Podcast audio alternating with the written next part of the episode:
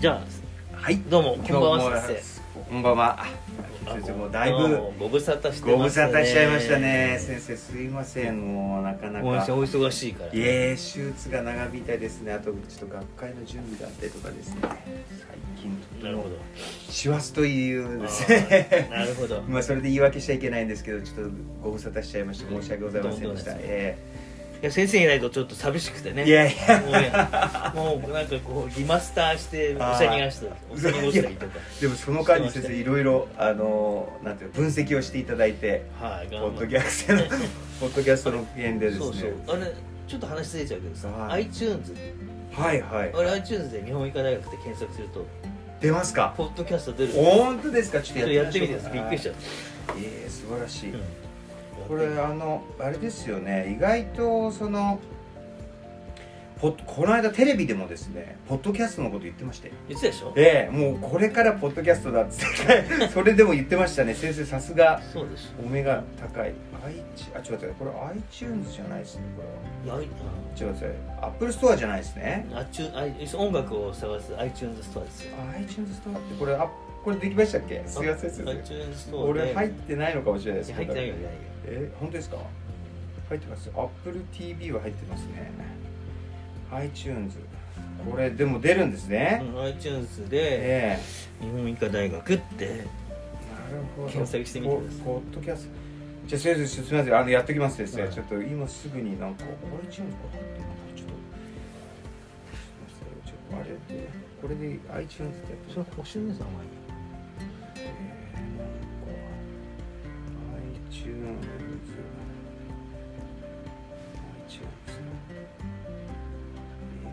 iTunes ストア。そうそうそう、これですね。あ、これですね。そうですよ。これ開きますね。確かに。で検索で日本医科大学。日本医科大学。北総病院まで書く必要ないんですね。日本医科大学と言ったらもう我々のポッドキャスト。本当だ。ね。ポッドキャストのエピソードばっか出ますね。すごくない？いやすごい。これはじゃあ4病院先駆けてってことですね。代表、うん、日本医大を代表する北総病院のこのポッドキャストが大学では検索して入っていうのはそんなないと思うね。そうですね。さすがです先生、この先見の目がこれいや素晴らしいです。どうでしょう、学生が来たらさ、ちょっと言ってんな、聞いてくれる iTunes ストアちょっと検索してみ。なるほど、これは確かにすごいことですよね。すごいでしょ。 iTunes ってだってもう何万曲ってありますもんね。びっくりしちゃうでしょびっくりしちゃった自分でもこんなにずらずらと出ると思いませんでした。素晴らしい。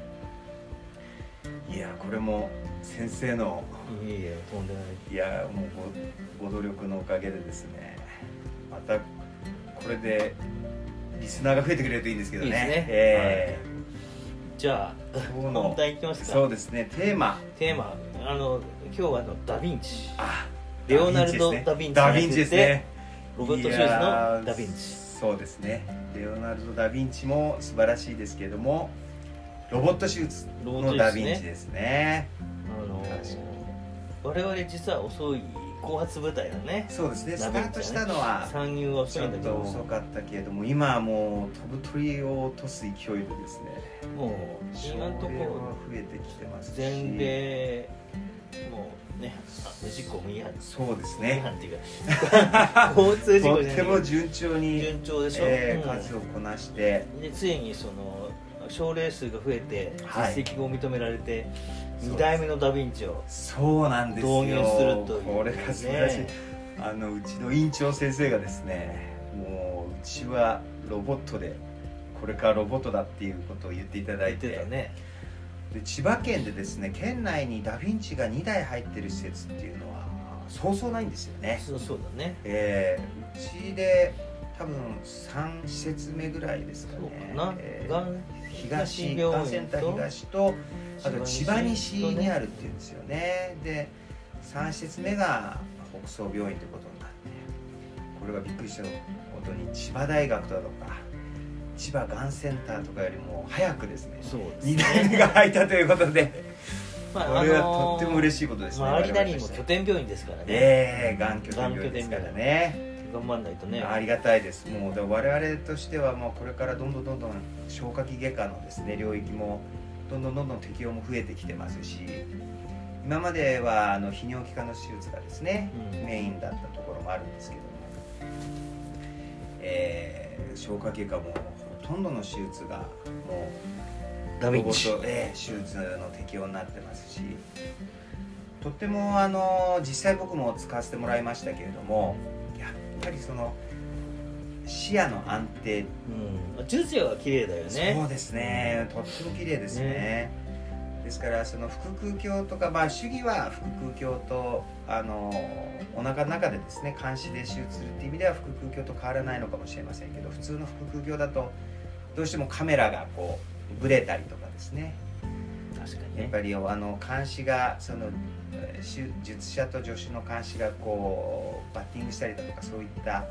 ことがあるわけですけども、ロボットはそういうことが全くないので、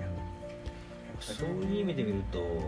あれだね、かなり進歩してる感じがあるね。いや進歩してますね。ですから最初その3代目というか4代目というかS っていうのから始まって SI になって X になって XI になってる、うちに今あるのが X で、XI が今回2代目として入るわけですけれども、間違いなくその進化はしてますよね、機械としてのですね。あれ今だいたい年間100例以上やるようになってでしょ。そうですね。それまたどんどん増えるのかね。そうなんです。そこがやっぱり一番の問題ですよね。っていうのが北総病院って何でしょうか、とってもですね、我々からするととっても、つつましいというか、つつましいとは、要するにこれだけロボットをやってたんですね。このなんていうか宣伝というかですね、そのアピールっていうのが、例えば医療福祉大学とかですね、アピールがすごいんですよね。名前言っちゃったそうですね、言っちゃいけませんでしたね。やっぱり上手なんですよね、コマーシャルが上手。我々はちょっとやっぱりまずしっかり実績を作ってからっていう、なんて言うんでしょうか、真面目さがあってですね。うちは本当でもそういうコマーシャルが下手だよね。そうですね。下手というかやらないというか、やらないというかですね。でももう今のこの情報化社会においてはですね、そういうコマーシャルというか、そのアピールというか、もちろんですね、そこに過大なものは良くないですけれども、でもやってきたしっかりしたものはですね、どんどんアピールしていいんじゃないかなということで、この2代目っていうのはいち早くこのポッドキャストでですね宣伝したっていうことになるのかも分かりませんけれども、外科のちょっと話出ちゃうけどさ、外科なんかでもいろんな発明してるじゃん、ドルフィンとかさ。そうですね、うちの医局のセクレアもそうですね、スポンジスペーサーって言われてるんです。ああいうのとか結構いいものは開発してるけど、宣伝しないよね。そうなんですよね。そこら辺がですね、とにかくなんていうんですか、僕うちの医局のそれこそ両方ともですね、うちの松本先生で今度1月から来られる中村先生が2人でスポンジスペーサーのセクレアを開発されましたし、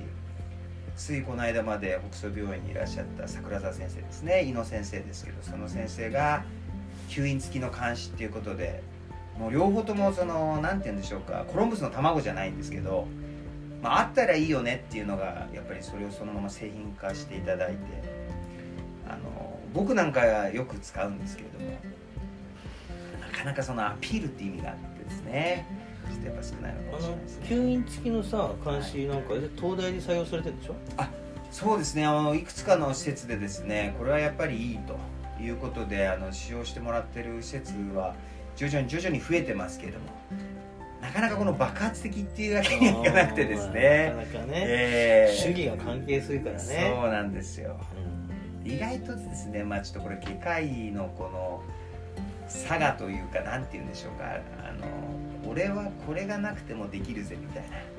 な、なんとなく工房筆を選ばずみたいな、違っ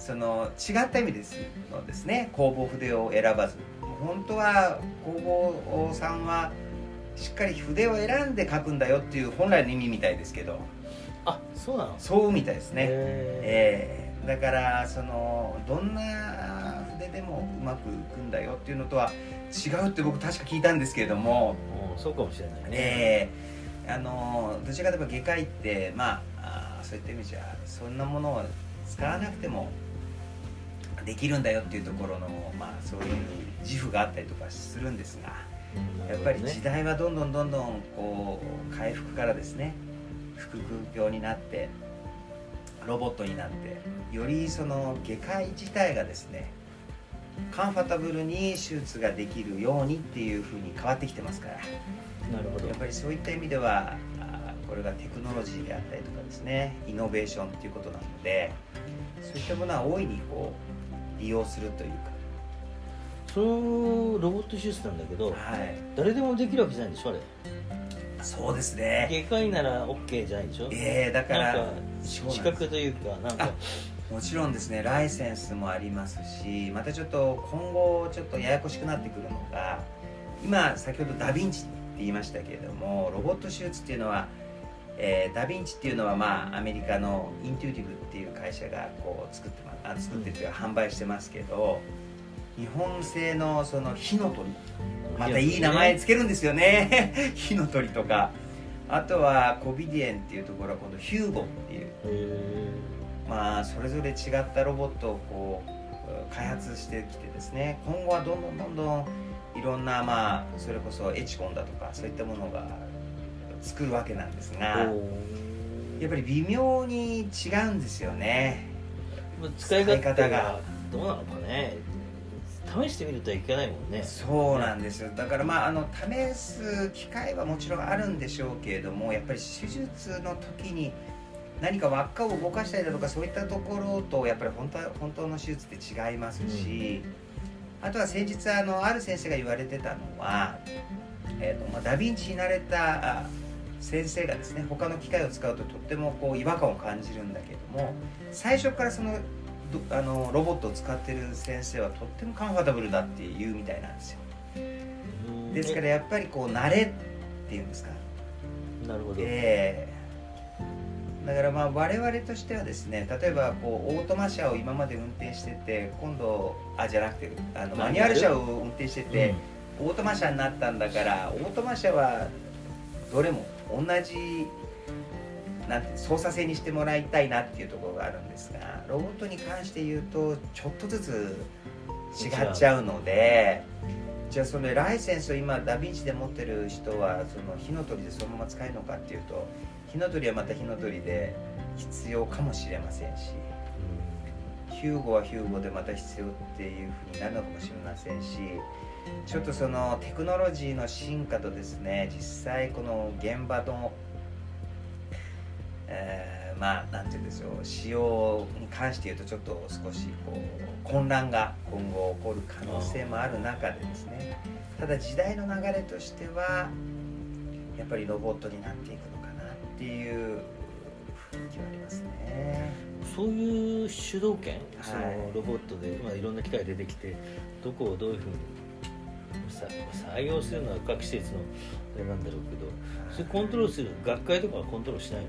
ですね、もう基本的にはですね、もう学会がこれがいいよっていうことはもう絶対ないですね。まあそういったこう、なんか標準的ななんていうのこうその特定のね機械を推薦するんじゃなくて、こういう今出てるラインナップ、こういうラインナップがあって、それぞれの特徴こういうふうになってて、こういう基準で、機械を選んだらいいんじゃないですかみたいな。そういうことはしないですか？そういうことは今の時点ではしてないですね。やっぱり一つですね、やっぱりロボットってとっても高価なものですので、やはり多くの企業がですね、そのロボット産業というかロボット手術産業に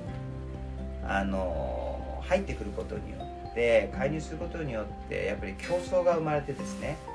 技術ももちろん上がるでしょうし、価格も下がるでしょうし、今は本当にその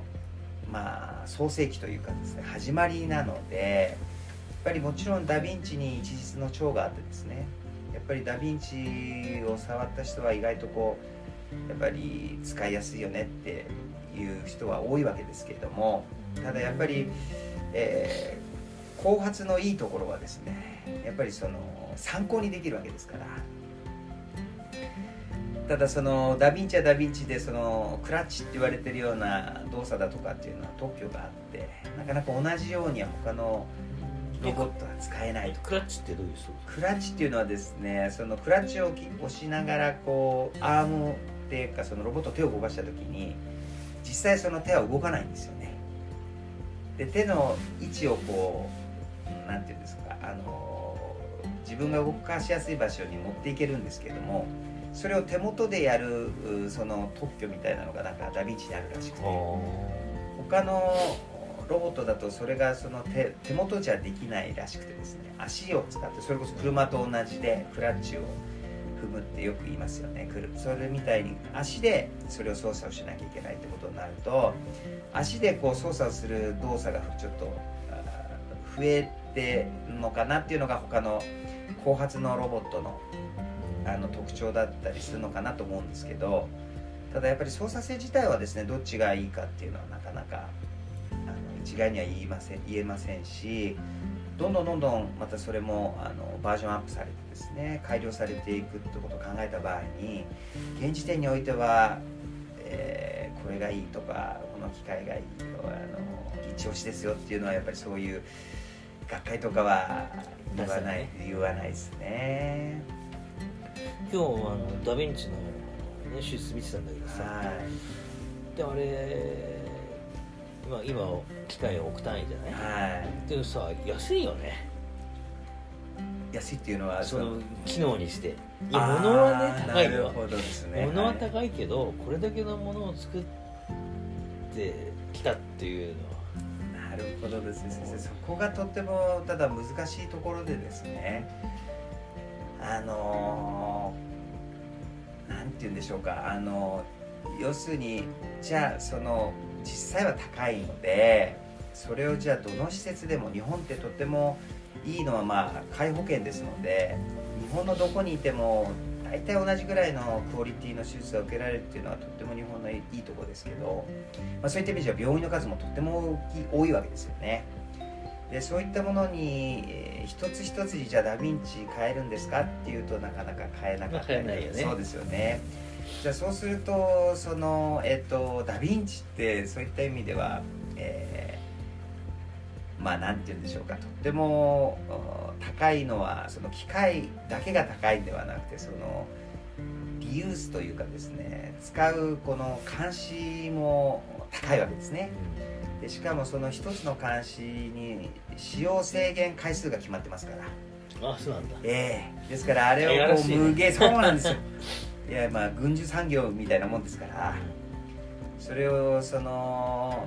永遠に使うわけいかないので、例えば5回だったら5回って使った時に、僕らが普段腹腔鏡で使ってる監視はまあ消毒すれば無限ではないですけど、まあかなりの回数使えるわけですよね。で実際その保険請求はどうかっていうと、もうロボットと腹腔鏡ってほとんど変わらなくて、ようやく胃でロボットの手術ということで少しこう加算されましたけれども、到底そのアームの値段をですね賄えるほどではないんですね。そうするとですね、どっちが医療経済的に病院の本当の純粋にですね、同じ件数やって同じ件数腹腔鏡でやるのと同じ件数ロボットでやるのとどっちがいいんですかって言った時はちょっと難しくて、まあ、経営っていうか経済的な問題になると全く話は変わってくるよね。そうなんですよね。ですからやっぱロボットでやるんであれば、腹腔鏡でやるよりも 1.5 倍症例数が増えましたよってことであれば、もちろん十分やっぱロボットいいですねってことになるんですが、ただ今後ですね、少なくとも、働き方改革だとか、あるいはその外科医として手術をするような医者がどんどん減っていくっていうこの未来を考えた時にはですね、どうしてもそのマンパワーをテクノロジーでカバーしなきゃいけない時代が来るはずですので、その時にはもう間違いなくロボットが必須のまあ道具で、今はまだ言ってみればちょっと過渡期というかですね、いろいろお金、現時点ではさ、ロボットが入ってるからっつって理科の理科の数減らないよね。そうですね。ただどうでしょう、僕が少し期待してるのはですね、ロボットの手術って実際ですねまあこういうこと言うとまたとても怒られちゃうかもしれませんけれども、女性の外科医の先生にとっても向いてんじゃないかなっていうのが、長時間特に僕ら簡単錐の手術なんかですね、長時間立ってられなければ、簡単錐の手術、まあ、術者にはなれないっていうようなことが、まあ、昔から言われてたりとかしますけれども、同じ手技をですね座ってできる、でしかもですね、その見てる視野がなんていうんでしょう、 3D で見えますから、腹腔鏡よりもよっぽど繊細に見えるんですよね。でしかもその女性の場合はですね、やっぱり鉗子ってやつ、要するに開腹手術だったり腹腔鏡だったりだとかっていうのは、鉗子ってその道具があるんですけど、その手で持つところがやっぱりちょっと大きいみたいなんですよね、女性の手にはですね。でそのハンドルの部分の手に持つところの大きさがこう自由に変えられる、要するに女性用だとか小さい手の人用、大きな手の人用っていうよりはもう1種類しかほとんどないですから、そうすると、まあ、どちらかといえばちょっと大きめなんですよね。ただロボットはですね、もうもう本当中指と親指だけでほとんど操作して、人差し指でバックラッチを動かすわけですけども、ここの大きさっていうのはもう男性も女性もほとんど変わりませんし、言ってみればまあバンドのこの締めを少し変えるだけですね。全くその手の大きさっていうのはそのロボットの手術に関係なくなりますから、座ってできて、道具の大きさも道具のそのハンドルの大きさも、関係なくて、で、まあこういうことを言うとまた怒られちゃうかもしれませんけど、それこそ少しですねお腹がこう大きくなってもですね、なかなか立ってやる手術だとちょっと、手術台に当たってとかいうところが座ってできるもんですから、妊婦さんにとってのメリットって大きいね。そうですよね、うん、ですからそういった意味でですね、まあ、もちろん男性のまあなんていうんですか、男の子はまあ僕もそうですけど、ロボットっていう言葉だけでも目キラキラさせますから、まあ そうね、それでちょっとロボットやってみたいっていう男性の外科医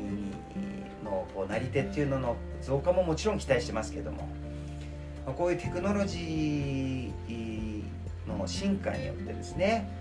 女性の先生もですね今一度でですね、こうちょっと外科医っていうものをだいぶ変わってきてますから、ちょっともう一回ちょっと見てもらって、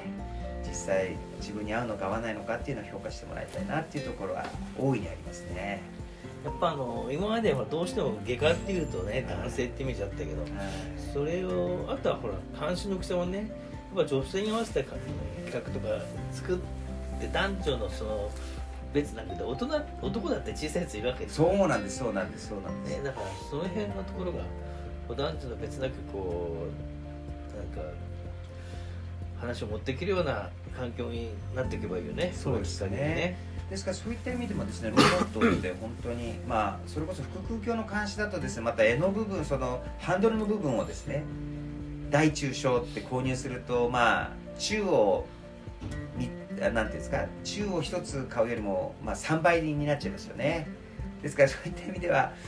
なかなかこう大中小という企画があったとしても、それを3つとも揃えられる施設っていうのは。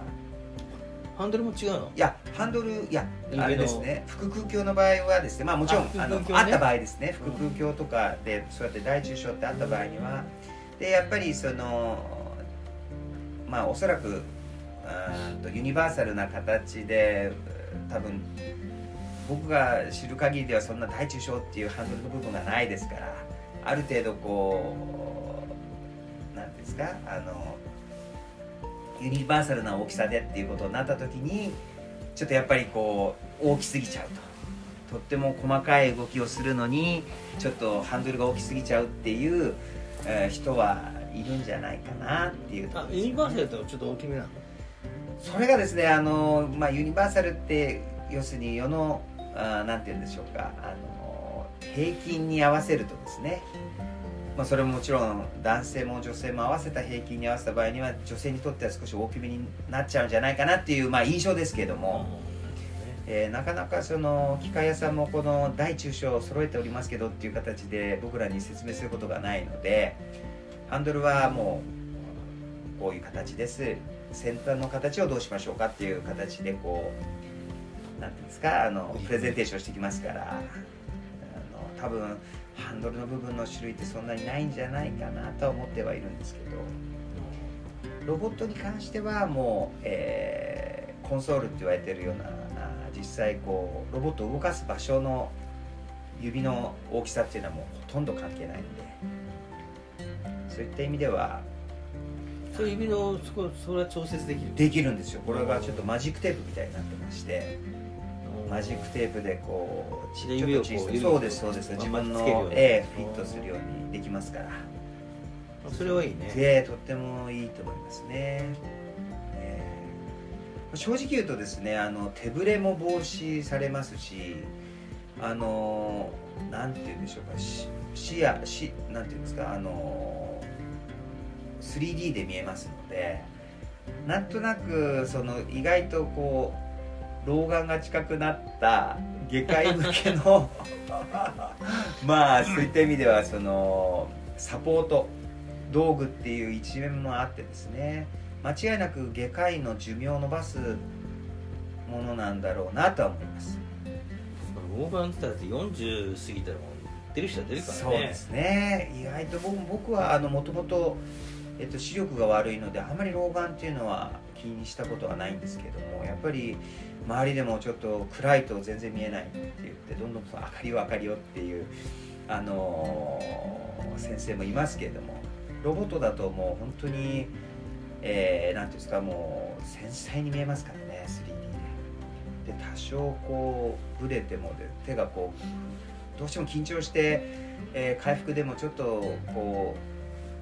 うなんていうちょっと震えちゃう。僕はもう医者になった頃、その外科医のそのインテンシブプレモールって、そのこう注意すれば注意するほどこう震えが大きくなっちゃうっていうようなことがあるんだって、それをうまくコントロールするんだっていうふうに言われてましたけれども、そういったブレはもうロボットだと一切ないですか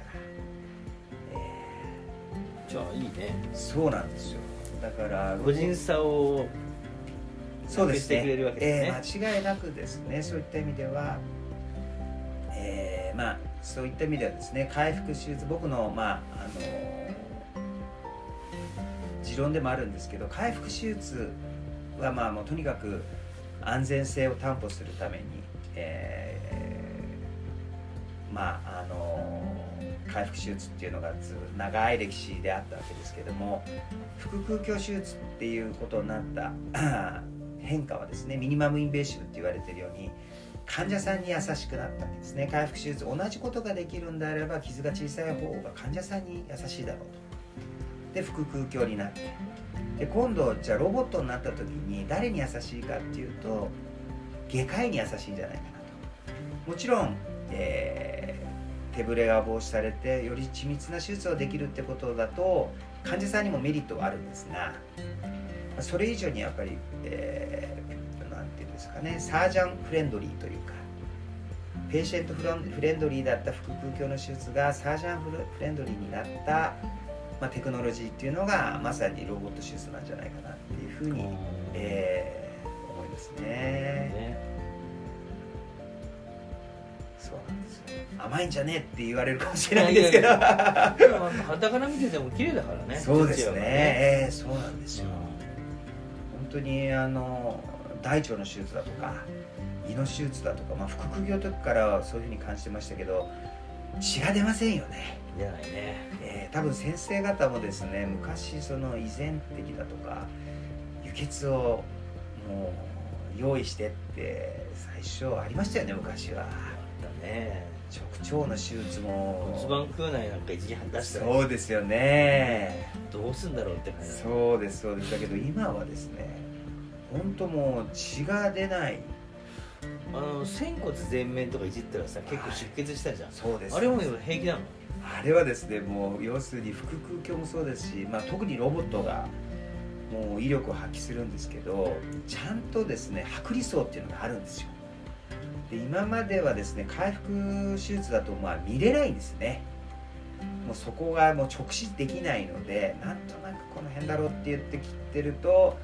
もちろん電メスを使っていることもありますし、スパークだとかそういったことで不覚層が入ったりとかすると、その仙骨自体に、仙骨前面と言われるっていう、まあ、その静脈層に入っちゃうと大出血しちゃってですね、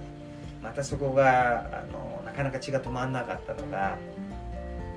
ちゃんと腹腔鏡だとかそのロボットで見るとですね、ちゃんと剥離層があるんですよね。そこに沿って切ればもうほんと血が出ないんですよ。だからそういった意味では、ああいう、まあ、直腸の手術も、まあ、ロボットが、威力を発揮する場所ですけれども、間違いなくロボットがいいですね。大きいね、やっぱりね、大きいと思います。やっぱ骨盤腔内の手術はロボットがいいね。そうですね。まあそれこそ泌尿器科の手術も、あとは産婦人婦人科の手術ですね。もそうですけれども、やっぱりああいうふうにちょっと大きく視野があまり変わらなくて、まあ固定した視野でできるっていうので、実野が狭いと、まあ、こういったところの手術にはかなり威力を発揮するんじゃないかなと思いますけど、前立腺なんて前は目に見えないでやってたことだもんね。そうですよね。見えないんだろうね。血まみれにってまたこう血が出たら止まりづらかったですよね。確かに。でまたじゃあ縫えっつってもですね、そんな深いところ縫えねえよっていうガビを打っちゃったりね。そうですそうですそうです。そういうところでしたけれども、今はもう腹腔鏡だとですね、もうよく見えて。でも縫うのも本当に、よっぽど縫いやすいというかですね、腹腔鏡で縫うのは僕とっても上手とは言えないんですけども、ロボットだったらお任せくださいっていう